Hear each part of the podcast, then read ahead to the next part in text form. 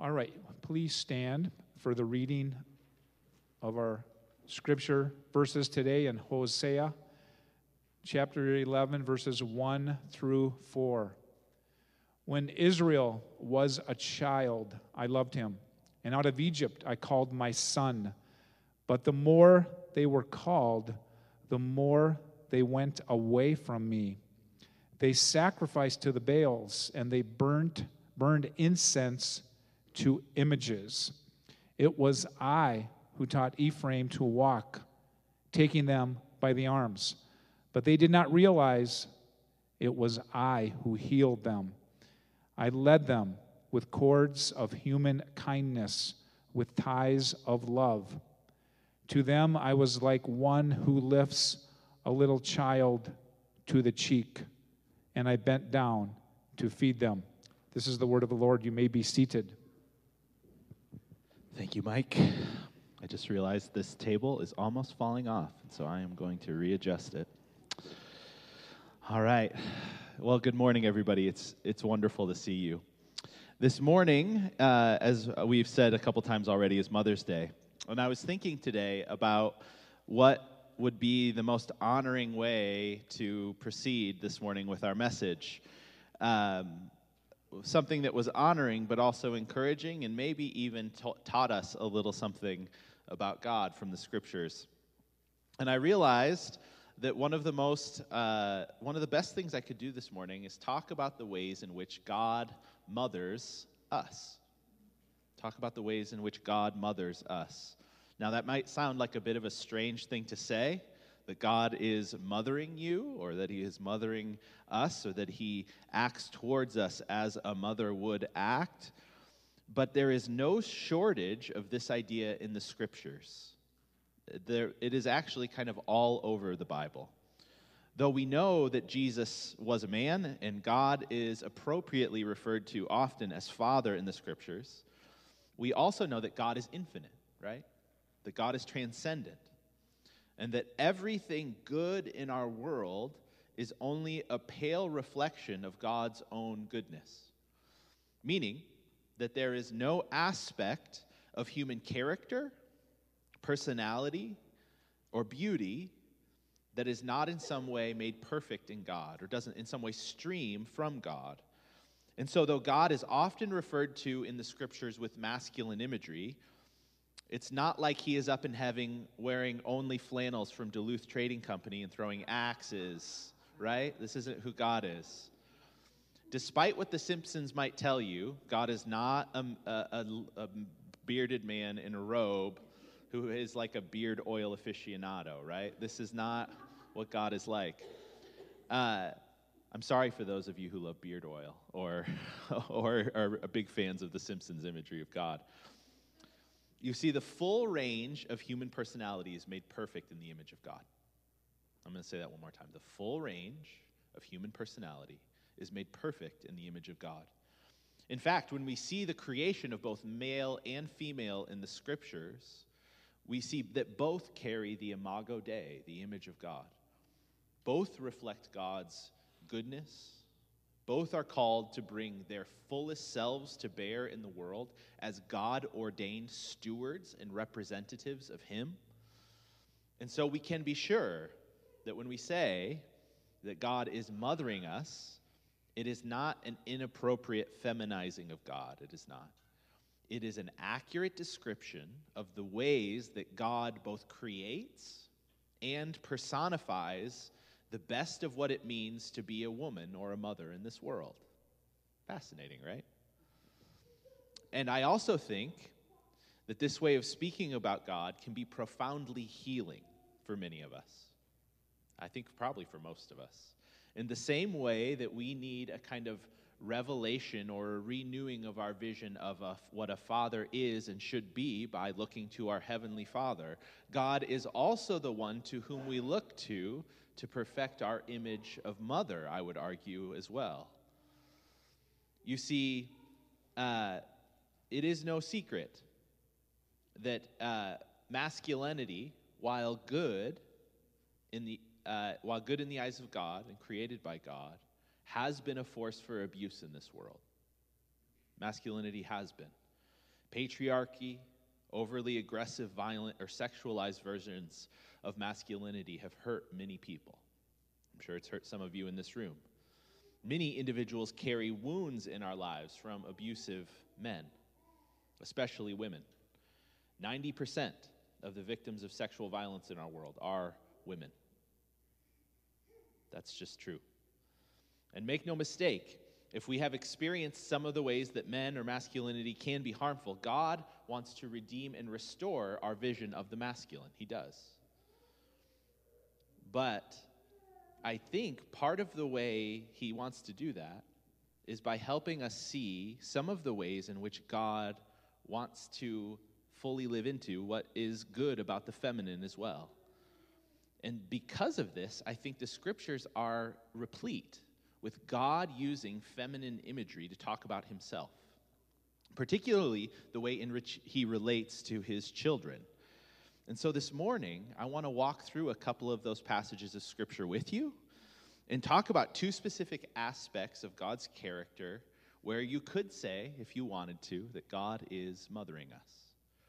So this morning, uh, I want to talk about two aspects. First, the way that God comforts us, two ways that God is mothering us. First, the way in which He comforts us, and second, the way in which God will never, ever forget us. Those, that's what I want to talk about today. So, the first image I want to explore today is found in the passage of Hosea that you heard read. The ways in which God as uh, is mothering us by comforting us. In this passage, the prophet Hosea is speaking about the ways in which God loves Israel. That's what's happening in this passage. But what you need to know is that Israel in this passage is spoken of like a wayward child, a child who has gone away from its parent. And yet, God loves Israel with what is described here as a kind of motherly love. So, if you have the scripture in front of you on your bulletin, or if you want to open up to Hosea chapter 11, beginning in verse 1, I'm going to read it one more time, just so that we kind of understand where we're headed this morning. Beginning in verse 1, we read When Israel was a child, I loved him. Out of Egypt, I called my son. But the more they were called, the more they went away from me. They sacrificed to the, to the Baals, and they burned incense to images. It was I who taught Ephraim to walk, taking them by the arms. But they did not realize it was I who healed them. I led them with cords of human kindness, with ties of love. To them I was like one who lifts a little child to the cheek, and I bent down to feed them. You see, these, this imagery, particularly when it's read in Hebrew, not that, we, not that we can do that this morning, is full of feminine imagery but it's also heartbreaking, isn't it? In this passage, we see God as, a, as the mother of Israel, right? First, God's love calls out to Israel. And we see this heartbreaking image of God remembering Israel, like when we take a little child by the hand and teach them to walk. It's heartbreaking because God is remembering the fact that Israel has walked away from him, and yet re- remembering back to these early days when God, like a mother was help, helping to teach her child to walk. You see, here, God represents his tender care and his concern for his people. It's this deep and powerful image of both affection and also of God's heartbreak. But then it goes even further than that, doesn't it? The, this uh, God in, the, in Hosea remembers not only when uh, he taught Israel to walk, but also when he fed Israel. The language here in the Hebrew uh, is a little hard to understand, but it is speaking of actual nursing a child, to, to take them to the cheek and, and to feed them. This, this language of actually caring and consoling a child by nursing them is the language that's being used here. God remembers not only when he taught, uh, taught Israel to walk, but also when he actually fed Israel, when he cared for Israel with his very self. And yet, God, is heartbroken over the fact that Israel has walked away from that relationship. Though God has done all of these tender and consoling and caring things, Israel continues to go their own way. They are a wayward child, they are estranged from their mother, effectively, is uh, in this passage, God is saying. And this is heartbreaking to God. And I just want to stop right here and say, I know that it can be excruciatingly painful when our relationships with our kids are broken or strained. It can be excruciatingly painful. But I want you to see two things here. First, God knows that feeling. God knows the feeling of a strained relationship with a child, doesn't he? He's well aware of it. He has been there. And so if you, specifically mothers this morning, have or have that strained relationship with a child or with your children, maybe because of something you did or maybe because of some, some things that were out of your control, God knows that feeling. He understands it, and you're not alone in it. And second, God loves your child. God loves your child just as much as you do, probably more. With the same affection and tender love that you love your children, God loves them as well. And so you can know that when you pray, God is right there with you. And that's a powerful comfort, isn't it? I'm reminded of Monica, not the character from the 90s sitcom Friends, okay? We're not, we're not making a Friends reference. I'm talking about Monica. Well, she's often referred, I don't know her last name, but she's often referred to as Saint Monica. She was uh, Augustine's, the great uh, church father of the third and fourth century. She was his mom. Now, if you know the story of Augustine, or you've read City of God or Augustine's Confessions or something like that, you might be aware of this. But Augustine was the greatest pastor and probably the greatest thinker outside of the apostles in the history of the church. Nobody has been more influential. And you might say, well, what about Martin Luther or John Calvin? Well, they wouldn't be where they were if it wasn't for Augustine, all right? They basically read his stuff and went, I'm going to write about this. So, Augustine had a fierce mother, a woman named Monica. Uh, she was a devout follower of Jesus. So devout, in fact, that she was a little overbearing, right? Anybody ever have a little slightly overbearing mother, or any mothers in the room feel like every once in a while like you are like quickly approaching the overbearing line, and then you realize, oh, I got to back this off just a little bit, right? This is Monica. Monica was in Augustine's business constantly, uh, and and he and he loved her deeply but it was monica's prayers it was monica's prayers and her love and her encouragement that augustine uh, basically gives credit to in, in confessions for his conversion or for him believing in the lord you see in the same way that uh, monica loved augustine we can love our children because motherly affection and love is a powerful thing isn't it moms it's a pretty powerful thing. And it created the most important Christian outside of the apostles who ever lived. You see, this type of love is something that I believe the Lord honors. He honors it because He is like this about us. And when we pray for our kids, we can know that God is right there, praying along with us, with the same affection, with the same urgency, possibly with the same impulse to be a little overbearing at times. This is who God is. But this passage specifically talks about God's comfort. And I think many of us in this room and many of us in our time need to see God as one who comforts us, don't we?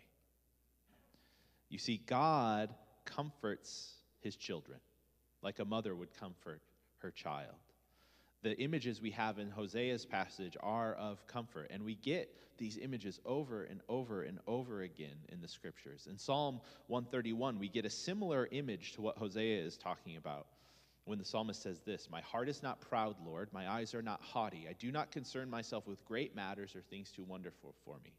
Focus in here on verse 2. But I have calmed and quieted myself. I am like a weaned child with its mother. Like a weaned child, I am content. Israel, put your hope in the Lord, both now and forevermore.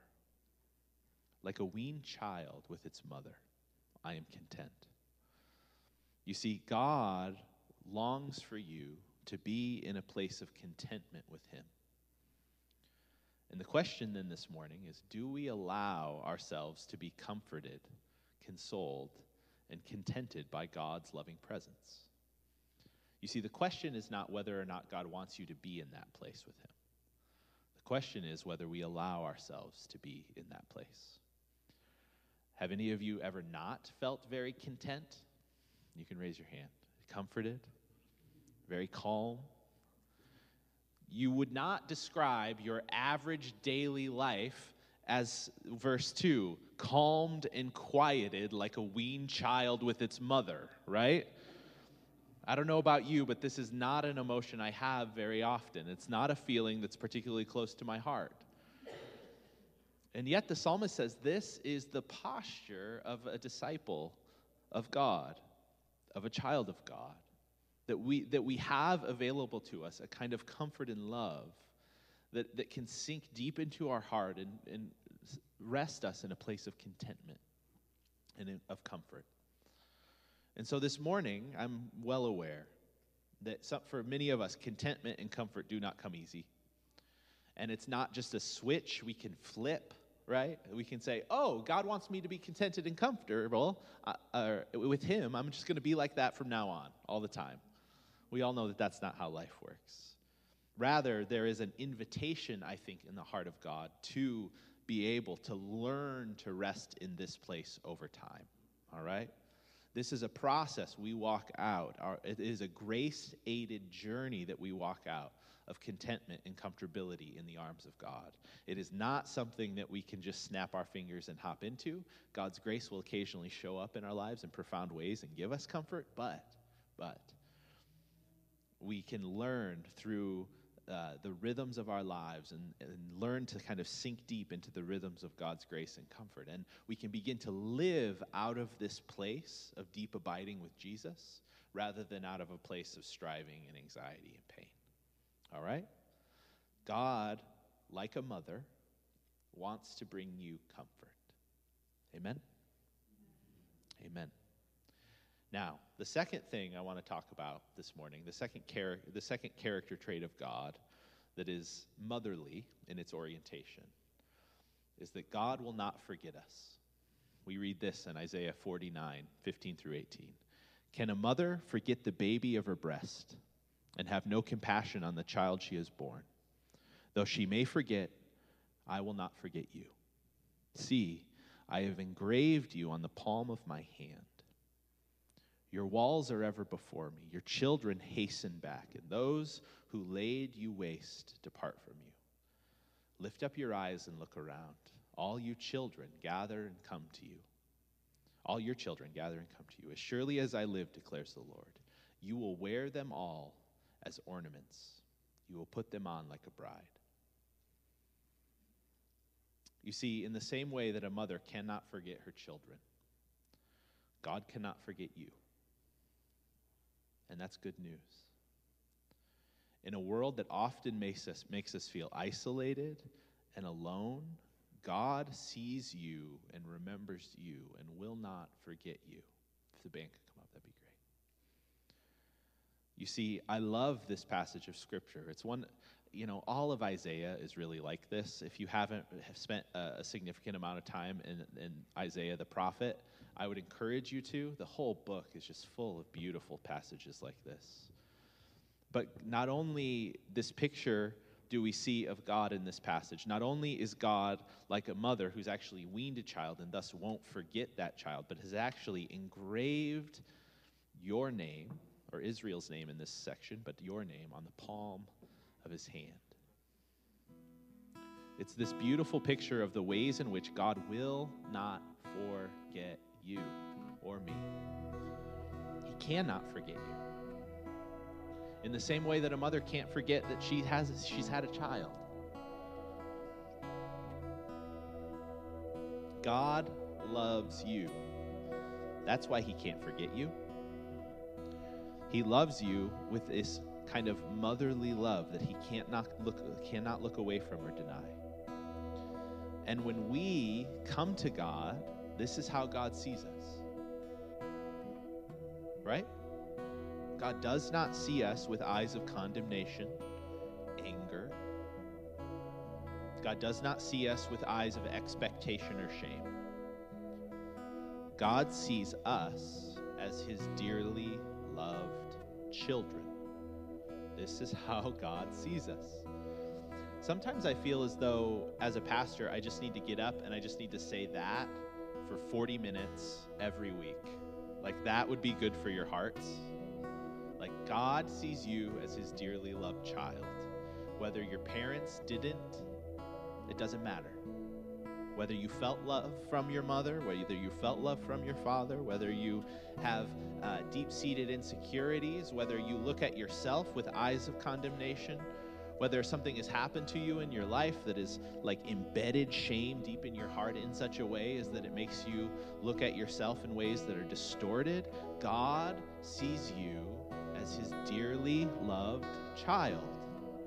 And there is nothing, nothing you can do to change that. Not one single thing. But can I let you in on a secret as I rub my slightly sunburned forehead? That takes bravery. It takes bravery to see yourself that way.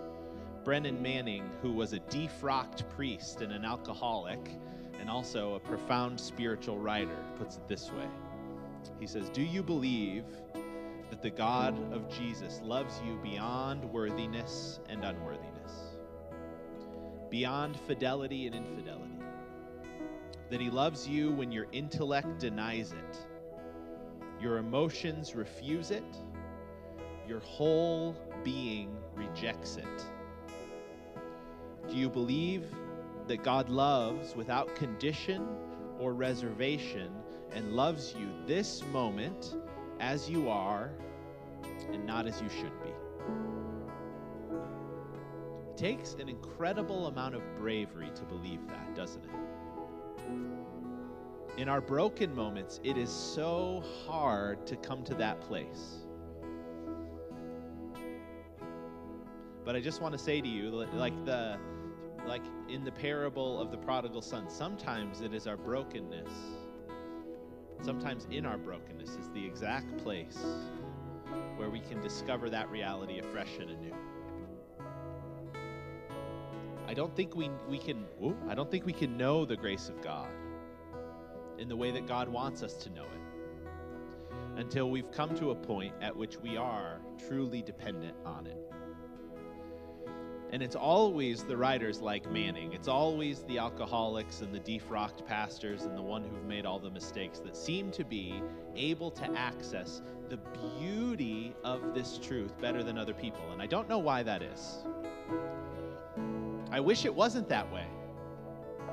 I wish I didn't have to be like kind of ground down into a place where I realize my need for God's grace before I can actually come to need for it, to realize my need for it. I wish we could all just live in mansions and drive Teslas and, you know, like be like, ah, it's all grace, right? That's not the way it works. I don't think it's the that's the way it works because God like wants to hurt us. I think it's the way that works because that's just how stubborn we are. Right? And in this place this morning, as we prepare to come to the table of communion, I just want to say to you on this Mother's Day that you're loved. That you're loved. Whether you knew that love intimately from a parent, like a mother, or whether you didn't, you're loved. And God's grace and His arms are open to you. And if you don't know that, and you have a hard time receiving that, today is a great morning to just take one more step and allow God to mother you a little bit today.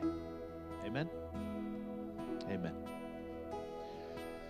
Now, as we come to the table of communion this morning,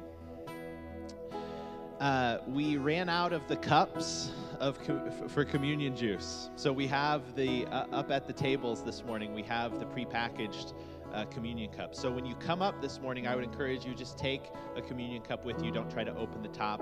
Uh, go sit down.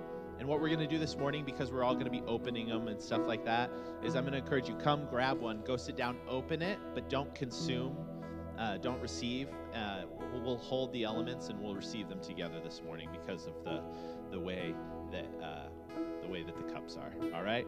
I ordered five thousand cups uh, after Carol told me they were gone, so we shouldn't run out for at least fifteen years.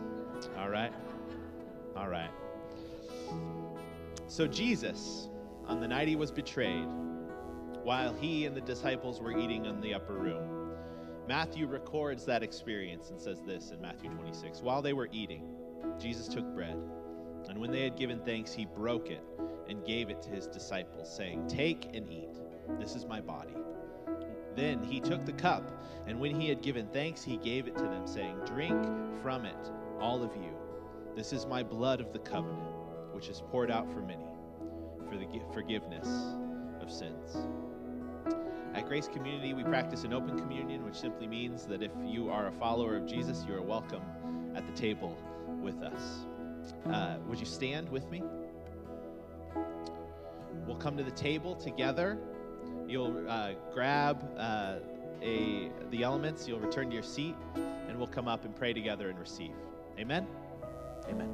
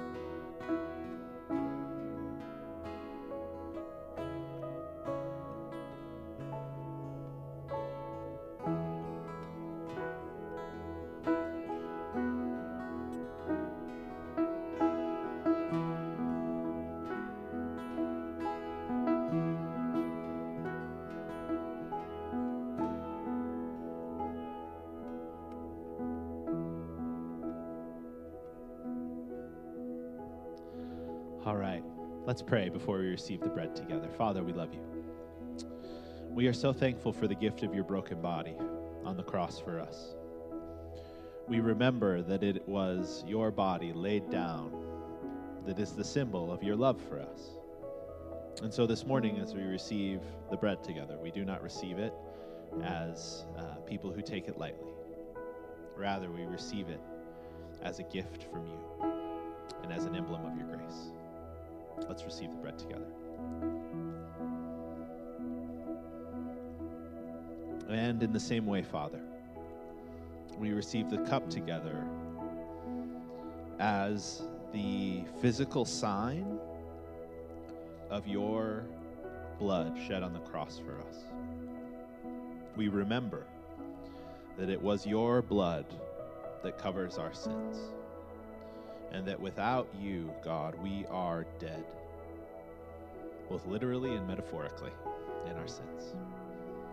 And so this morning, we come to you thankful and we come to you open to what it is you have for us.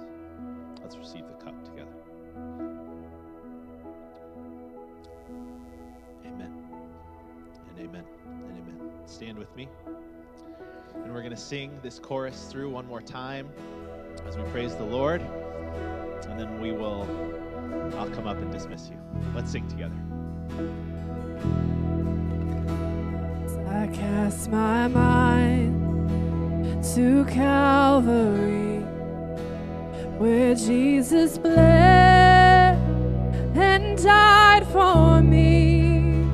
I see his wounds, his hands, his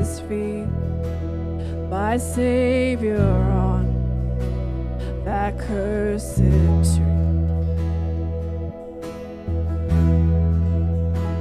His body bound and drenched in tears,